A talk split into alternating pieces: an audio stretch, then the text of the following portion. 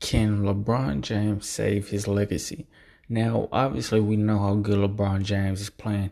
At the age of 30 fucking seven, this man is playing the game amazing.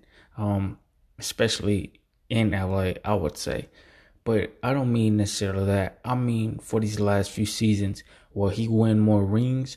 Or will, if he stays with LA, which I think he should, will LA win more rings? And on top of that, will his legacy, you know, basically be saved?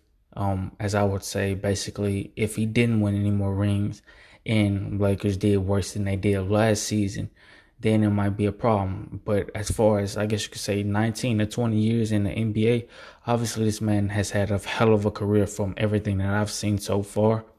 Um, so I don't think necessarily his legacy would be tarnished. I just mean the last few years where he basically win more championships, possibly go into the playoffs again, or will it be like last season, not even making into the playoffs, having a shitty roster, um, and things like that.